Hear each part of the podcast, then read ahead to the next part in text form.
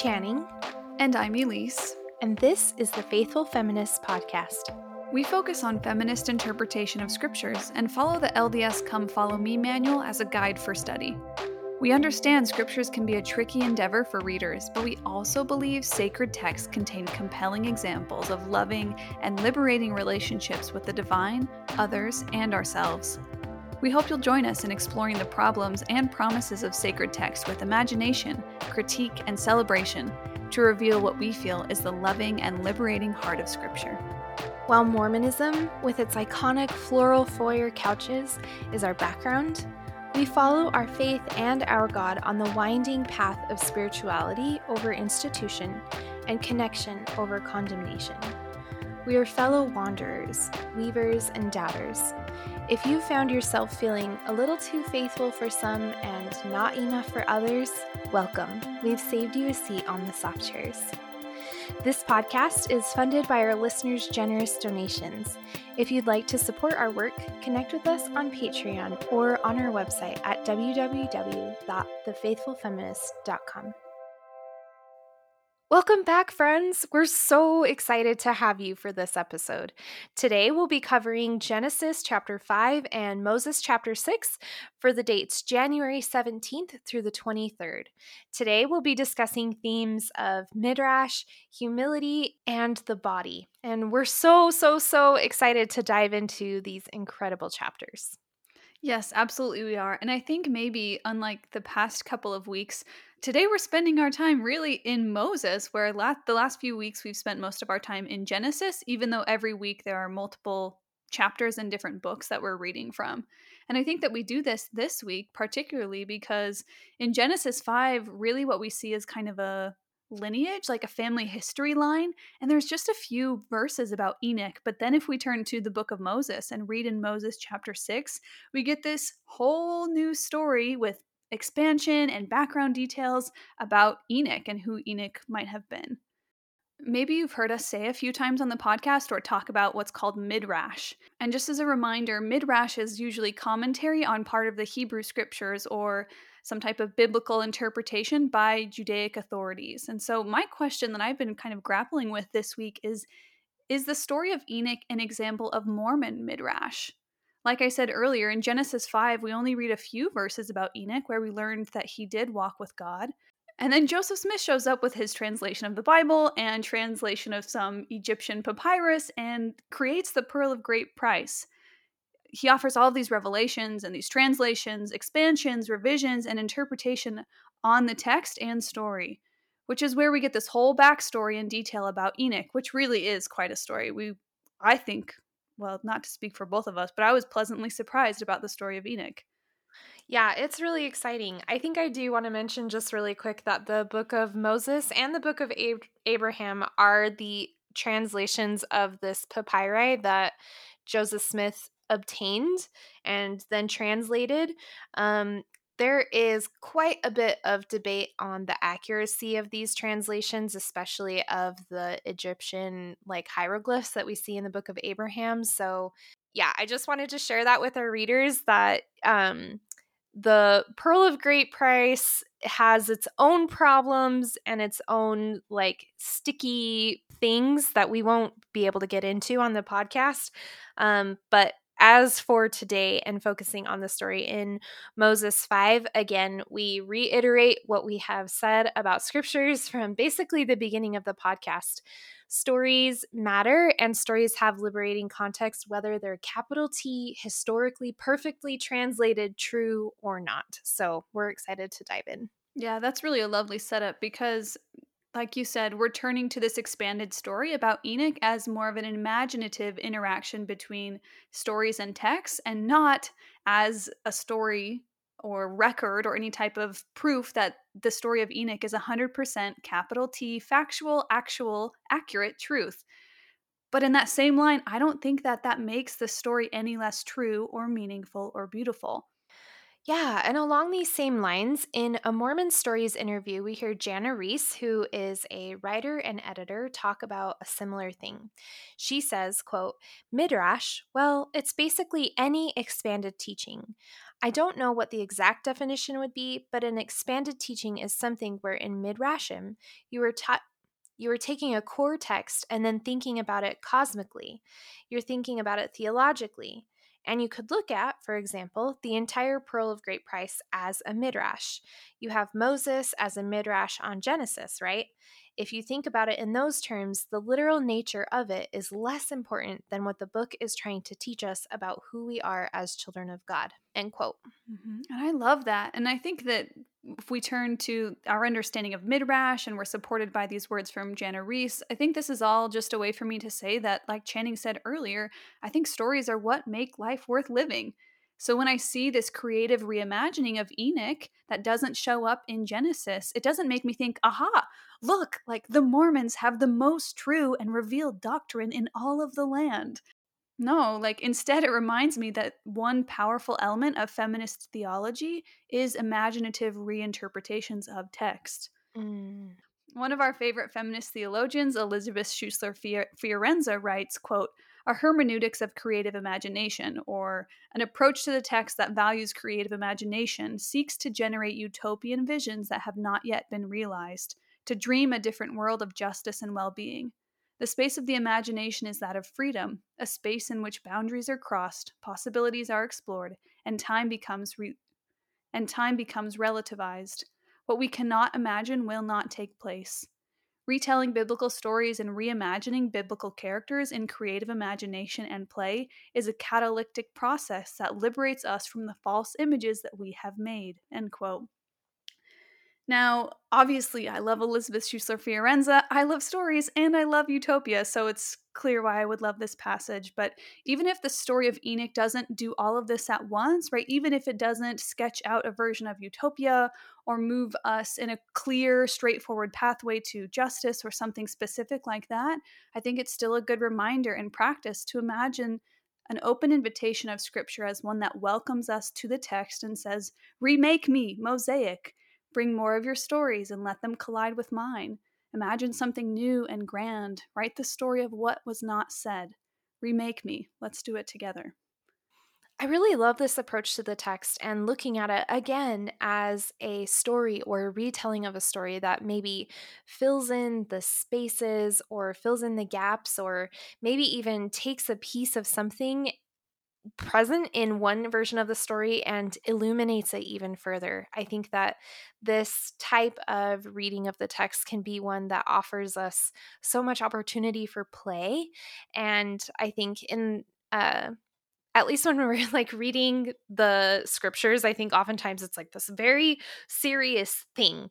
And we take the scriptures very seriously. And I say we as in like the collective, everyone who reads it, but also Elise and I. But I, I enjoy Midrash as a example of what it means to creatively play with the text and i think in its own way that's a type of devotion and like faith experience too. So, really, really just beautiful. And Elise, I know that you had some thoughts too about Enoch and some of the really beautiful examples um, in the text of humility. So, I'm really excited um, to get into that. In Moses chapter 6, up until verse 31, which is where I want to start, but just a little bit of background context, we have this whole lineage from Adam that comes through in the scriptures. And we also see how the people start participating in not so fantastic things. God is really upset at the people for their wickedness.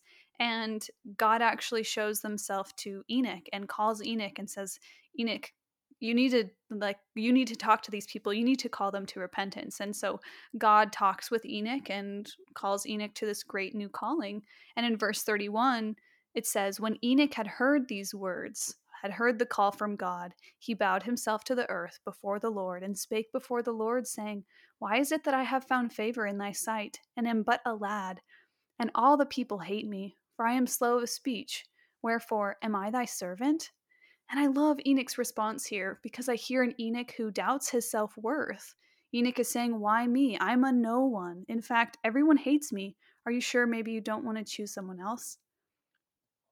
I hear an Enoch who is hesitant and perhaps really embarrassed or ashamed by his possible disability, where he speaks a little bit more slowly. And I hear Enoch in a sincere, heartfelt way ask, Am I thy servant? Is it really me you want? And this question, this sincere question to God, reminds me of Cain's question from last week, where we tried to offer a similar reading. Where, what if perhaps Cain's question of, Am I my brother's keeper, wasn't sarcastic or dismissive, but an honest one in a moment of concern? It was Cain asking God with sincerity, Is this what I'm responsible for? Is this what you want me to do, God? And so I really like this reading of Enoch and Cain's questions being moments of sincerity where they're trying to work out with God who they are, what their relationships are supposed to look like, and what their relationship with God is supposed to look like. And I think we hear Enoch grappling like, is one of the things I'm supposed to be doing on this world serving you? Am I supposed to be responding to a call that feels impossible?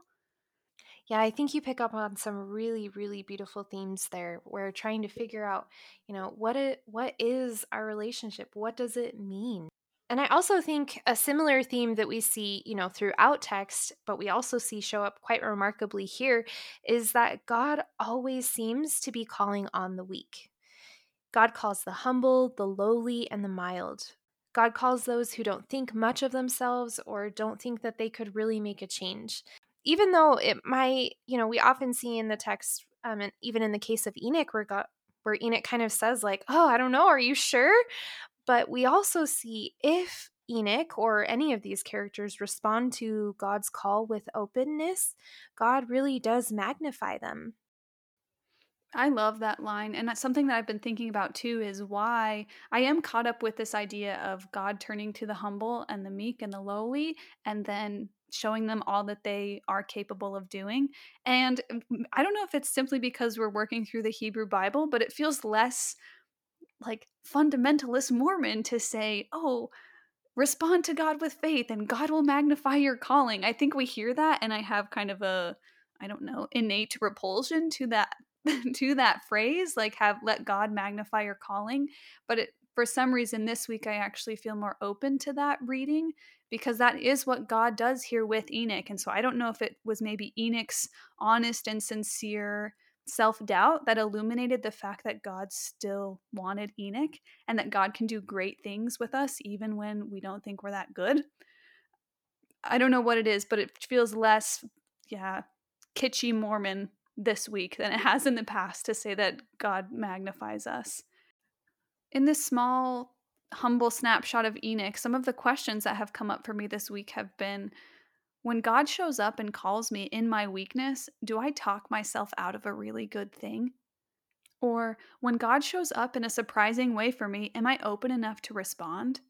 And finally, how can I practice leaning into the bigness of God when I feel so small?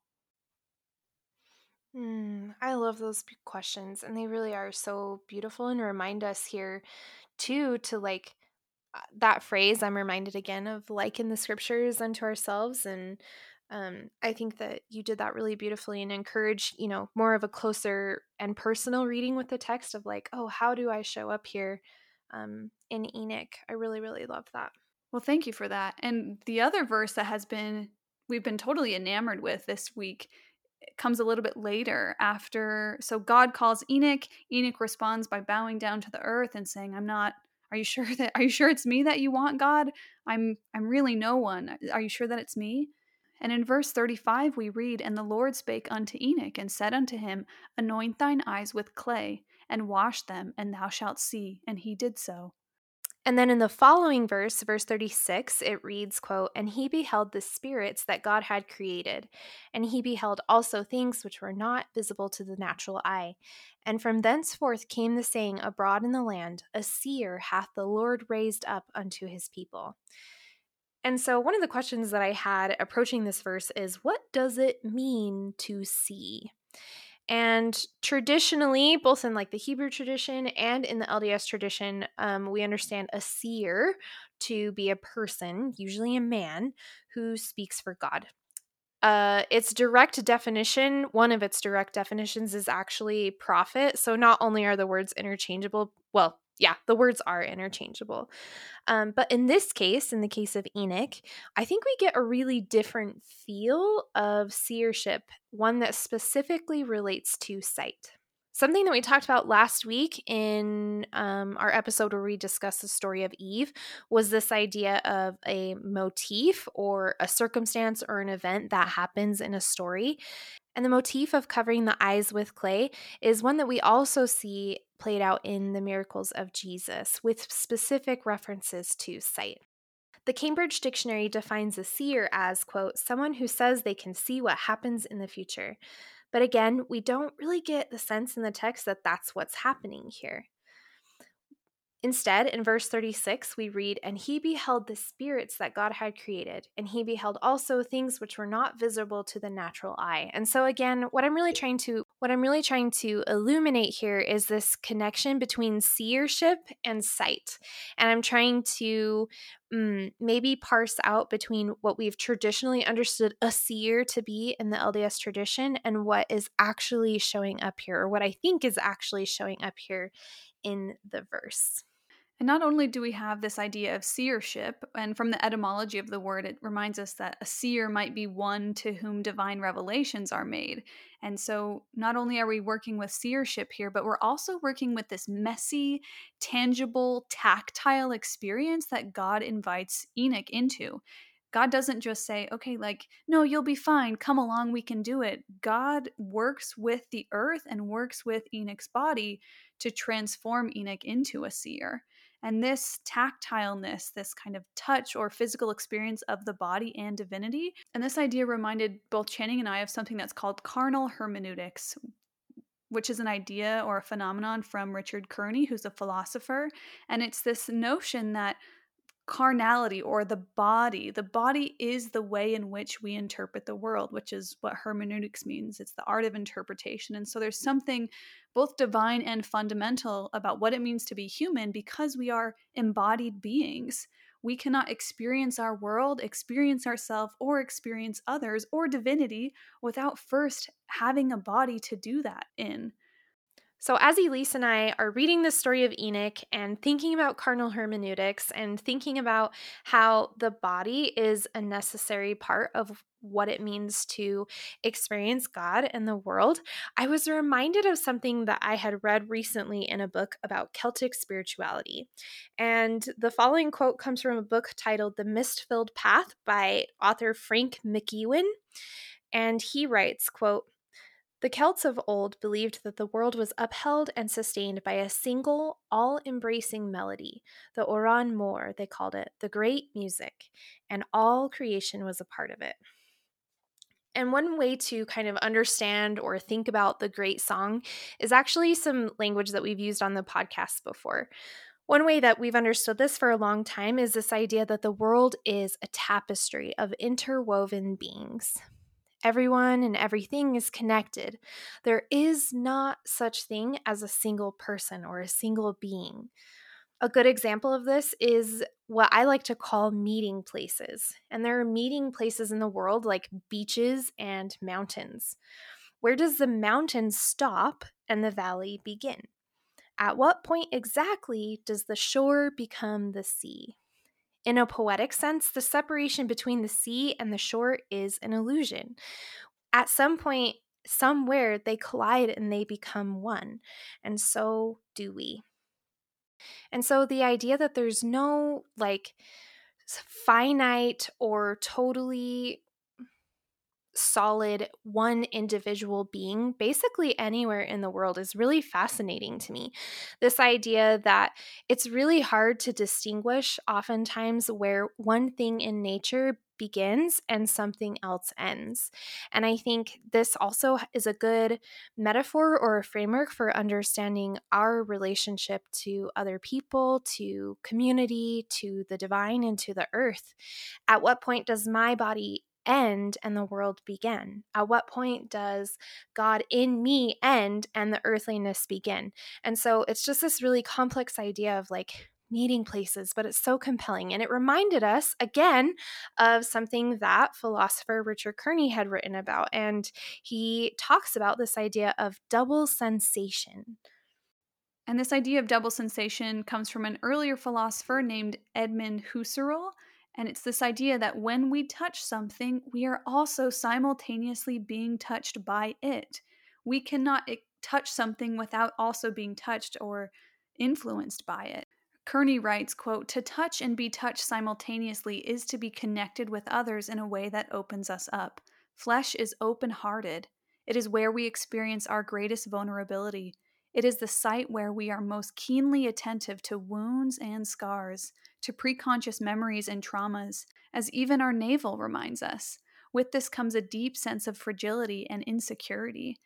And so you have this incredibly uh, our bodies are open to others and with that comes vulnerability and trust and compassion and empathy in all of the best ways hmm hmm Yeah. So, talking about these meeting places and um, touching and being touched by, and this idea of things being interwoven and connected with one another, I wonder if this is what Enoch saw in that verse 36 Remember, verse 36 reads, quote, And he beheld the spirits that God had created, and he beheld also things which were not visible to the natural eye. And so I wonder, perhaps he saw the interconnection of the world. Maybe he saw the tapestry, the web of life that holds us all. Perhaps he heard the great song, the song of the world, and how every voice was an essential part of it. But if we back up into verse 27, which reads, And he, Enoch, heard a voice from heaven, saying, Enoch, my son, prophesy unto this people, and say unto them, Repent, for thus saith the Lord, I am angry with this people, and my fierce anger is kindled against them. For their hearts have waxed hard, and their ears are dull of hearing, and their eyes cannot see afar off. So if we think about this verse and then ask the question, okay, how does sin, which God is calling Enoch to kind of call these people to repentance for. How does sin relate to Enoch's new gift of seership? And author Frank MacEowen writes, quote, Celtic theologians thought that sin is forgetting the great song, forgetting the beauty of life, forgetting the holy forgetting the holy thread running through our own lives, thereby forgetting the divine wisdom within all of creation. Rosemary Radford Ruether shows up and she also writes in relation to this idea, quote, sin, as in that sort of evil for which we must hold ourselves accountable, lies, lies in distortion of relationship. It is the misuse of freedom to exploit other humans and the earth, and in so doing violate the basic relations which, which sustain life.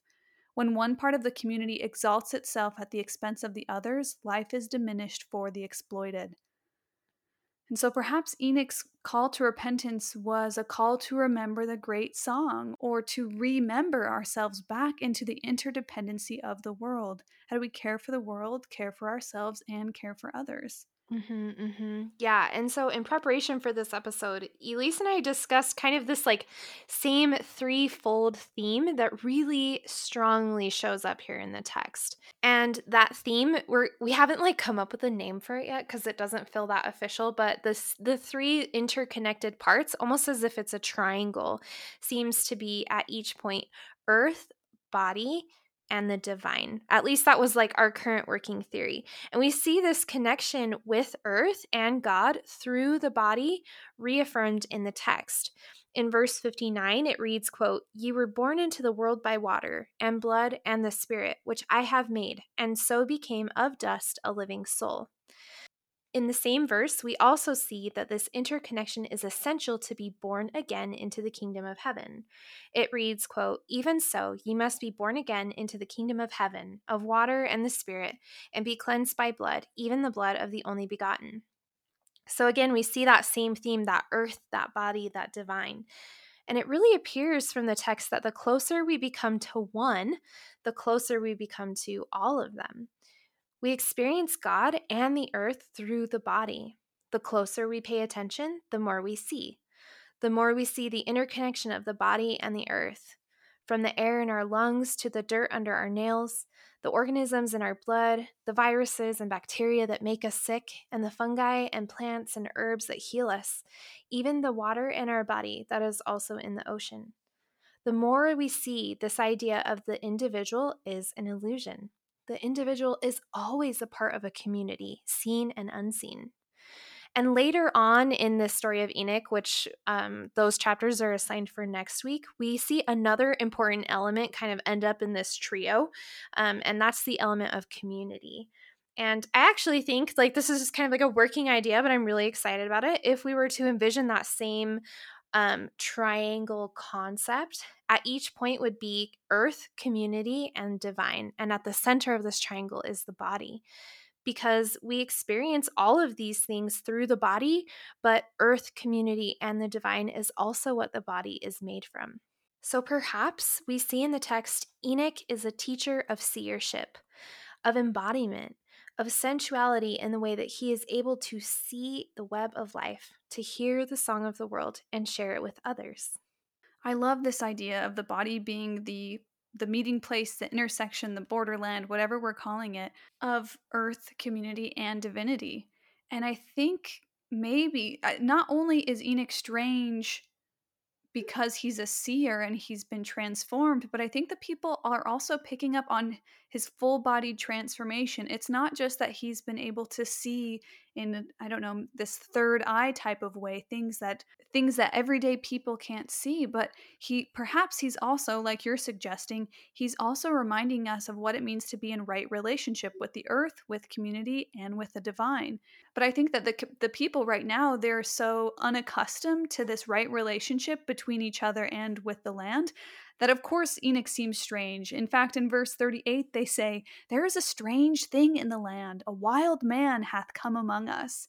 And so we see these kind of surprising or shocking or just the strangeness about Enoch, but I don't think it's only because of his seership. I think it's because of his full body transformation and his remembrance of what it means to be in right relationship. Yes, yes. I like from me there it's like a full-throated like full-bodied agreement absolutely. So as we have this conversation about strangeness and seership and interconnection i really want to move um, just a little bit further into the text and notice that one of the other really strong themes that we see is um, atonement. We see a lot of atonement theory showing up here, especially in the later part of Moses chapter 6. And for me, at first, when I came up against this, I was like, oh, here comes the atonement, like throwing a total um, wrench into all of my plans. But I actually found as I went through and read the text more that rather than contradicting these themes of interconnection, of embodiment, and seership, I actually think the atonement fits super beautifully here. And it's probably not surprising for a lot of our listeners, but for me, I'm way less interested in understanding the atonement as this uh, blood payment of Jesus in full for all of our sins. But I like thinking about the atonement as a process of reconciliation and eventual at one ment or unity. And thinking about this at one ment, I really like what Frank MacEowen writes in his book. He says, quote, atonement, if we really look at the word, means to return to a state of at one ment, to remember what we have forgotten. It is to have our ancient citizenship in the sacred world restored. Jesus' trust in God and the great song was gained through his practice of sacred listening. Never at any point did Jesus shrink from the task of sacred listening. In this way, we are shown that our renewal, our resurrection within our own lives, comes through slowing down and surrendering ourselves to the act of sacred listening. End quote. So we see here that at one ment or atonement is kind of this concept of slowing down, of seeing this woven fabric of life and our place in it, of our simultaneously belonging to the world and to the divine. And this shows up so, so beautifully in the text. In verse 61, it reads, quote, Therefore, through the atonement, it is given to abide in you the record of heaven, the comforter, the peaceable things of immortal glory, the truth of all things, that which quickeneth all things, that which maketh alive all things, that which knoweth all things, and hath all power according to wisdom, mercy, truth, justice, and judgment. And these things make so much sense to me when I see them in the context of the great song.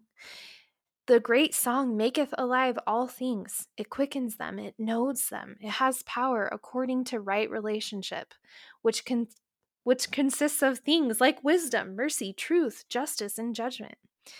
In verse 63 it reads, quote, "And behold, all things have their likeness, and all things are created and made to bear record of me, both things which are temporal and things which are spiritual, things which are in the heavens above and things which are on the earth, and things which are in the earth and things which are under the earth, both above and beneath. All things bear record of me." And so I like thinking about God in the context of the great song, God as a great weaver of everything above and below, the seen and the unseen, the heard and the unheard, as kind of this heartbeat of creation of which humans are a part of. We also see the elements coming into play in this story really beautifully, too. We see water, blood, dust, which we've mentioned. We see air. In verse 64, in the vision Enoch has of Adam's baptism, it says, and it came to pass that when the Lord had spoken with Adam, he was caught away by the Spirit of the Lord, which should remind us about what we talked about last week Ruach, the wind or the Spirit, and Adam was carried down into the water. In verse 66, it says, And he, Adam, heard a voice out of heaven saying, Thou art baptized with fire and with the Holy Ghost. So, throughout the story of Enoch, we see this really beautiful inclusion of the elements. We've got them all. We have fire, water, air, earth, and spirit. They're associated with traditionally very Christian things like baptism, Holy Ghost, Spirit of God, of course. But what we think is really evident here is, again, the relationship between earth, body, and div- divinity. Understanding all of the interconnected elements of this story that are playing together. The body is the meeting place of earth and divine, all of the elements showing up here, this concept of touching and being touched by this concept of interconnection and the great song like wow there is so much here. The text is really really so rich. And so when we think about this theory of atonement or this idea of at one ment it comes in so strong at the end of the chapter. And as a writer i always really appreciate um, the concept of the last line in some of my courses that i've taken on writing. Um, there's a lot of emphasis on the last line being like a really um, important part of the piece because it kind of wraps everything up. And I think this chapter follows that really beautifully. In verse 68, which is the last one, it says, Behold, thou art one in me, a child of God. And so we kind of see here again in the chapter, like it's through this ritual that Adam does. Um, he's baptized in his body by the elements, which all symbolize the divine, and Adam experiences at one ment. And Enoch, too, he also experiences his own kind of at one ment, even in this chapter. In verse 34, it says again, Behold, my spirit is upon you, and thou shalt abide in me, and I in you. Therefore, walk with me. And it appears from this verse that being with God is an active thing that must be done in the body. Walk with me. Who else does a ton of walking and eating and fishing and healing? Jesus does. And so we see in the text that walking with God, seeing, hearing God, all of this happens in the body. Hildegard of Bingen, who is a German abbess and saint, once wrote, quote, Holy persons draw themselves to all that is earthy. End quote. And we also see from the biology and the cosmology of its makeup that the body points to being intimately connected with the earth. And this podcast would not be this podcast if we didn't share at every moment that we felt it was appropriate um, some of our favorite poems and works of art and words. And this is a poem that I feel like not only illustrates this really beautiful connection between the body and the earth and divinity, but also is like one of our all time favorite poems ever. And this is Wild Geese by Mary Oliver. And Elise will read it for us. Yeah. And what I also love about this poem is that it also t- ties into your notion of atonement. But I think mm-hmm. Mary Oliver pushes back and says, um, hello, you don't have to like repent for everything yep. your entire yep. life. Oh, so. so beautiful. And yeah, just neither Elise and I neither Elise or I could really do this poem justice, so I really highly recommend looking up um, the episode that Mary Oliver did with Krista Tippett on the On Being podcast, and she reads this poem. And honestly, when I'm feeling like really sad, I will like go find this podcast. It's like two minutes long, and just listen to Mary Oliver read it, and it is like this is the great song for me. So yeah, we're really excited to share it with you. You do not have to be good. You do not have to walk on your knees for a hundred miles through the desert repenting. You only have to let the soft animal of your body love what it loves. Tell me about despair, yours, and I will tell you mine. Meanwhile, the world goes on. Meanwhile, the sun and the clear pebbles of the rain are moving across the landscapes, over the prairies and the deep trees, the mountains and the rivers. Meanwhile, the wild geese, high in the clean blue air, are heading home again. Whoever you are, no matter how lonely, the world offers itself to your imagination, calls to you like the wild geese, harsh and exciting, over and over announcing your place in the family of things. And I think that it illustrates again just really well that same, that inner connection, that at one ment, this understanding that everything belongs to all of us and we are touched by all of it just by being here, by being present in the body. And so, in this light, we really see that Moses chapter 6 is a story of a man who is reintroduced to his own presence in the world through his body. Clay is placed over his eyes and he walks with God. Enoch, as the embodied meeting place of earth and divine, moves through the world as a strange thing in the land, a wild man who is foreign to those who have forgotten and can no longer hear the great song of the world. For their ears are, quote, dull of hearing. They cannot see the web of life, for their eyes, quote, cannot see afar off who cannot come into at one ment with the weaver, with the heartbeat of the world, for their hearts, quote, have waxed hard. And so, and our wish for you and for us and for Enoch's story is that his wildness inspires us to connect with our own, to walk among and walk with God in every place, at every moment on this good green earth.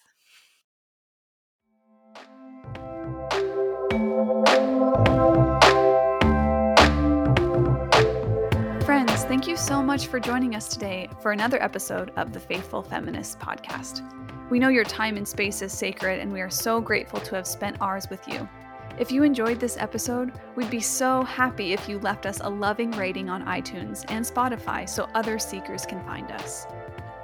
Financial donations support the many hours of research, work, and devotion to each episode, as well as the everyday costs of creating and publishing the podcast. You can support us on Patreon or through a simple Venmo donation and help us create a world where creators, artists, activists, and beauty makers are valued and paid for their labor. Find us on those platforms and on Instagram as The Faithful Feminists. We are deeply grateful for your kindness and encouragement.